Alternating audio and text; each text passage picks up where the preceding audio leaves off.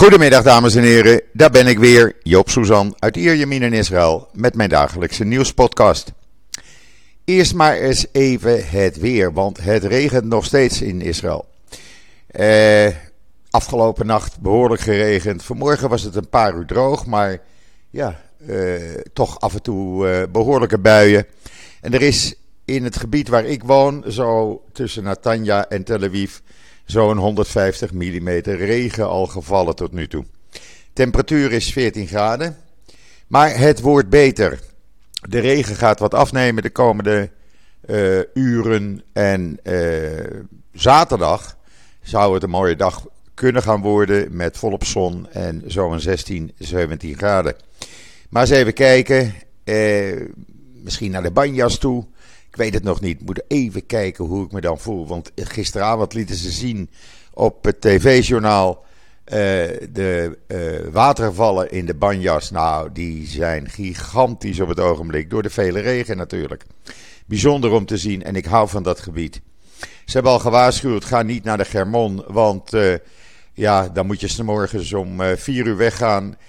wil je buiten de file blijven. Want daar zullen tienduizenden Israëli's naartoe gaan. En er is maar één weg naartoe. Uh, en die willen allemaal skiën, wintersporten, noem maar op. Dus ja, maar een andere keer dan. De winter uh, duurt nog twee maanden. En dan uh, Omicron in Israël. Want daar heb ik heel wat over te melden. gisteren 1400 nieuwe besmettingen erbij. Uh, er waren 99.000 mensen bijna getest. 1,44% bleek besmet te zijn. Uh, waardoor het aantal actieve patiënten opeens ook gestegen is. En we staan nu op bijna 9600 actieve patiënten in Israël.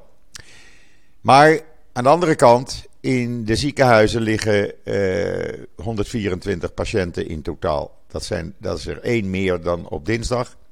Er zijn er 83 ernstig ziek. Dat zijn er drie meer dan op dinsdag. En 39 van hen zijn aangesloten aan beademingsapparatuur. Er zijn vier mensen overleden in de afgelopen 24 uur, waardoor het aantal uh, doden door uh, COVID-19 op 8239 staat.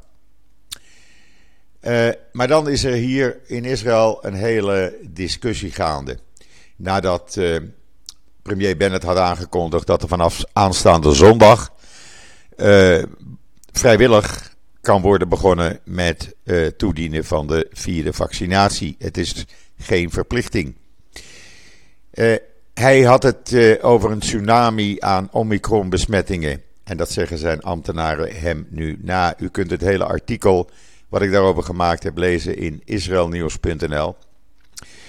Maar Terwijl hij zegt uh, en zijn ambtenaren, er komt een tsunami aan Omicron-besmettingen. En dat heeft te maken ook met het feit dat uh, in Israël werkt het zo, het systeem, als er iemand besmet is, dan iedereen met wie die met wie in aanraking is gekomen, moet ook in quarantaine.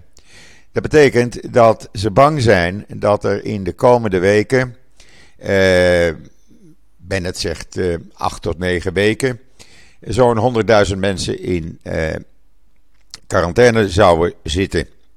Nou, dat heeft alles te maken dus met dat systeem zoals het in Israël werkt. Eh, aan de andere kant zijn er steeds meer stemmen die zeggen: doe dat nou niet, dat toedienen voor uh, een vierde vaccinatie. Want uh, bijvoorbeeld een professor Dagan, die is lid van dat Pandemic Response Team en het adviescomité voor vaccins, die dus de regering adviseren, die zeggen ja, kijk, waar hebben we ons besluit nu over, uh, op gebaseerd? Eigenlijk op een paar factoren. Dat is uh, de wetenschap dat ook de boostervaccinatie na vier, vijf maanden uh, minder werkzaam is. Dat is één. Maar ook zegt hij meer over het begrip van de situatie terwijl we geen bewijs hebben. Uh, er is een onderzoek gaande nog in Sheba Medical Center. Dat is een groot onderzoek uh, naar de werking van die boostervaccinatie. En die, dat onderzoek is pas over twee weken klaar. En dat zou het eerste bekende onderzoek dan zijn over de werking van de booster. Dus zegt hij, ja, eigenlijk hadden we moeten wachten op uh, de uitslag van dat onderzoek. Dat had ook uh, de directeur Volksgezondheid, dokter Sharon Alroy Prijs, eerder gezegd op dinsdag al. Maar uiteindelijk is ze woensdag toch overstag gegaan en heeft voor toediening gestemd van die vierde vaccinatie. Terwijl ze eerder zei van we moeten wachten op dat onderzoek. Dan hebben we nog minister van Financiën Lieberman, die nooit een blad voor de mond neemt. En die zei gisteravond op Channel 12 nieuws, ik zag het. Uh, mijn standpunt is duidelijk: ja tegen vaccins, nee tegen sluiten van de economie. Maar hij zegt hier erbij: het gevaarlijkste virus ter wereld is niet het coronavirus. Het is de stress en de hysterie eromheen. En op dinsdag had hij al gezegd: nou, die Omicron, ach, die is niet zo gevaarlijk. Je vergelijkt het maar uh, met de griep. Maar dan kwam er uh, vanmorgen een uitspraak. Uh, en ik heb dat artikel daarmee geüpdate. Van een van de invloedrijkste immunologen in Israël, professor Granot van de Hebreeuwse Universiteit. En die zei heel duidelijk dat de regering in een paniekreactie heeft gereageerd. En hij zegt ook: het besluit om de vierde injectie voor sommige burgers goed te keuren is totaal onaanvaardbaar. Dit zou niet mogen gebeuren zonder gericht onderzoek naar de mogelijke impact van de vierde vaccinatie, omdat de regering een fout maakt door reguliere vaccins als vierde vaccinatie te geven, in plaats van te wachten op bijgewerkte vaccins die meer variantbestendig zijn. Nou, zo ziet u maar, de discussie hier in Israël is in volle gang. En dat allemaal terwijl er uit Engeland berichten komen dat, waar gisteren eh, ruim 100.000 nieuwe besmettingen zijn bijgekomen, eh, zegt men dat de, eh, het risico om in het ziekenhuis te komen, zeggen de Engelse onderzoekers, is met de Omicron-variant 40 tot 45 procent lager dan voor patiënten van de Delta-variant. Uh, ja, er is natuurlijk uh, van alles en nog wat gaande nu. En dat brengt iedereen, mij ook hoor, ik kom daar eerlijk vooruit, toch een beetje aan het twijfelen. Maar goed, ik wacht af wat uh, andere experts de komende dagen zullen gaan zeggen. En daar baseer ik mijn eigen beslissing op.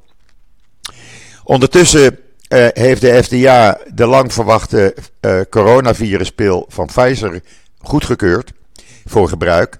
En Israël heeft een enorme bestelling gedaan die volgende week al aankomt.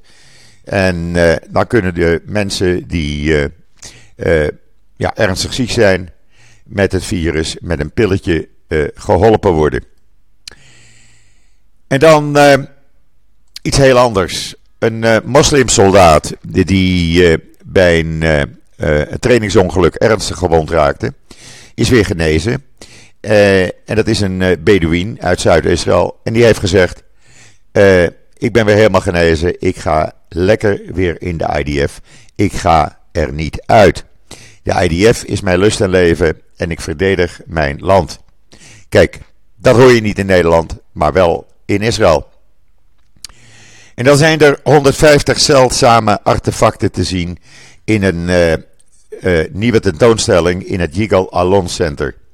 Die uh, tentoonstelling die gaat nog een tijdje duren. Er zijn, is bijvoorbeeld een steen uit de Tweede Tempel met inscripties met de woorden Shalom en Shabbat. En de naam van de wijze Shimon, Jacob en Hoshaya. Het zijn artefacten die nooit eerder zijn tentoongesteld. Het Yigal Alon Center is bij het meer van uh, Tiberias in kibbutz Ginosar, heel bekend. Bent u in de buurt in de komende maanden, want ik verwacht dat de grenzen gewoon weer open gaan binnenkort, dan is dit een aanrader. En dan uh, het in Jeruzalem gevestigde durfkapitaalfonds Our Crowd heeft een vestiging geopend in Dubai.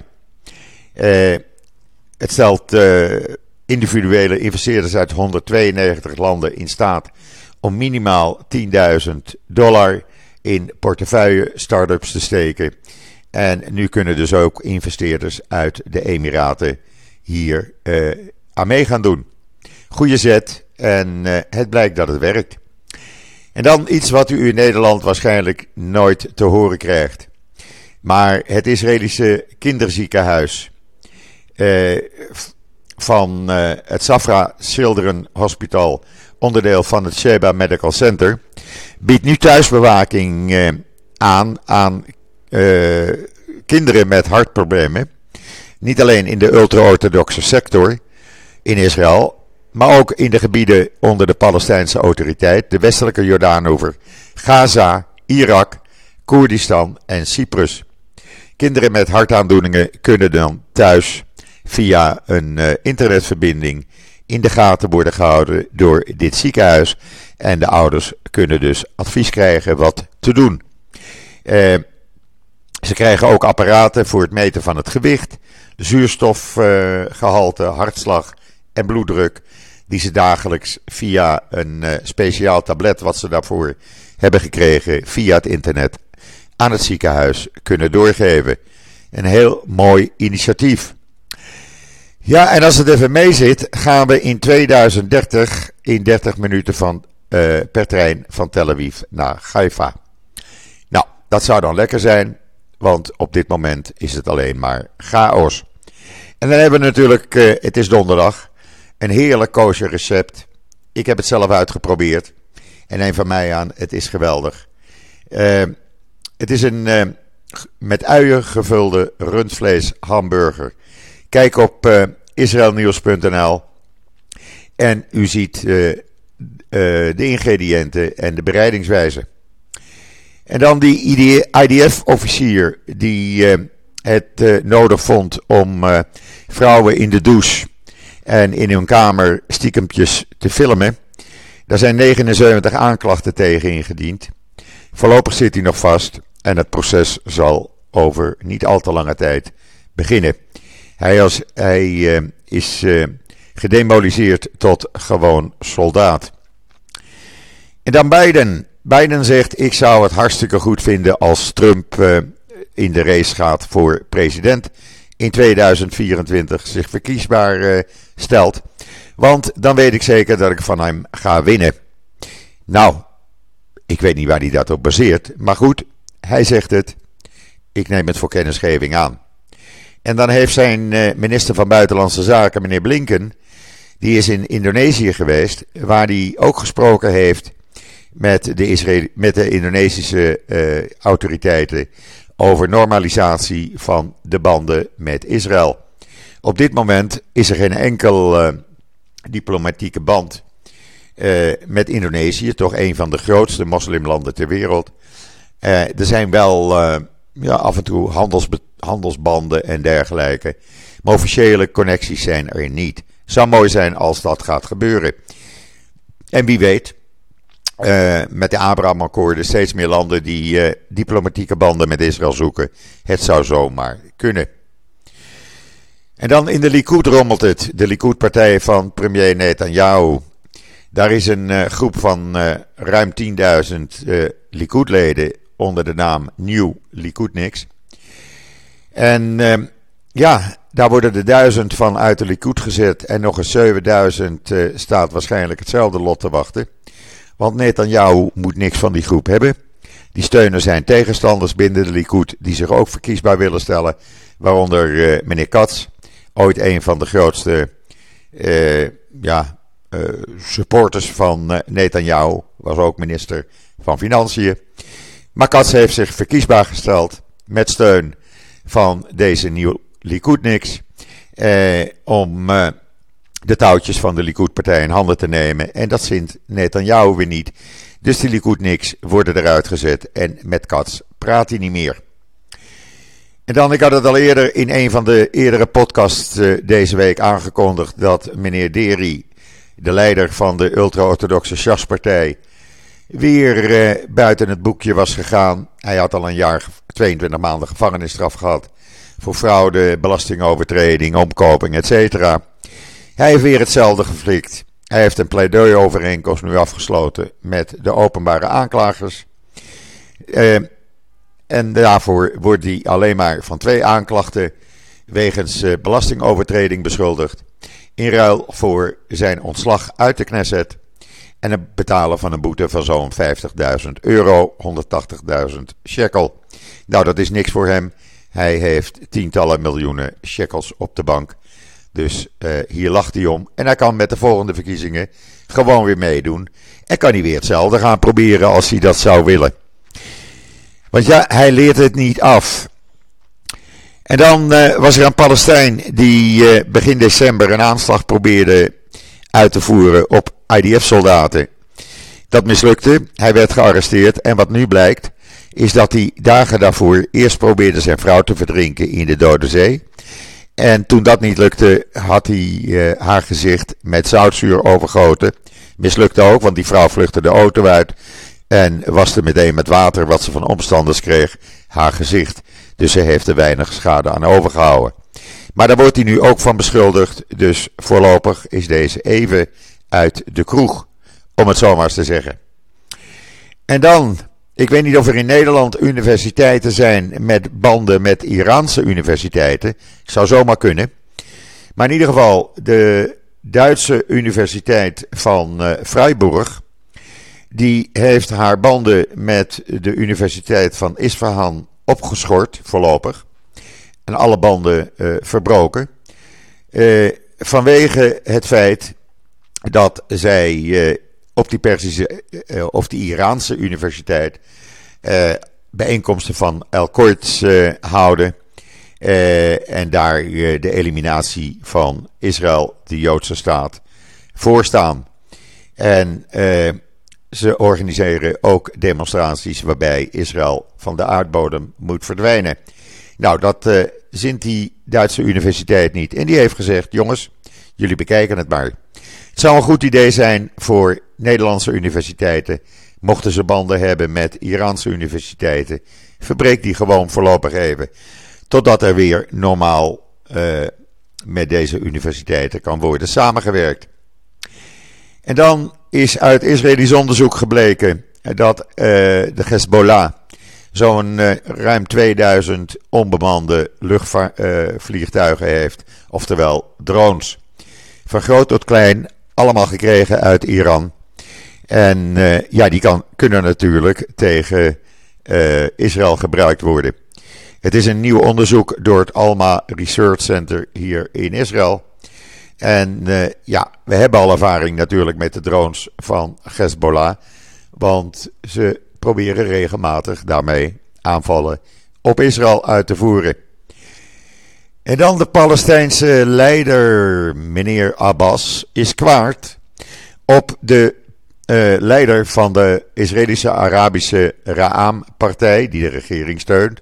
Toevallig met dezelfde achternaam, Mansour Abbas omdat hij gezegd heeft: Israël is een Joodse staat en zal altijd een Joodse staat blijven. En uh, ja, dat zint uh, de Palestijnse leider Abbas helemaal niet. Hij veroordeelt die uitspraak en hij zegt: Dit had je nooit moeten zeggen. Dat is onverantwoordelijk en dat zijn oproepen die extremisten doen. Nou, meneer Abbas van de Ra'an-partij trekt zich daar niets van aan.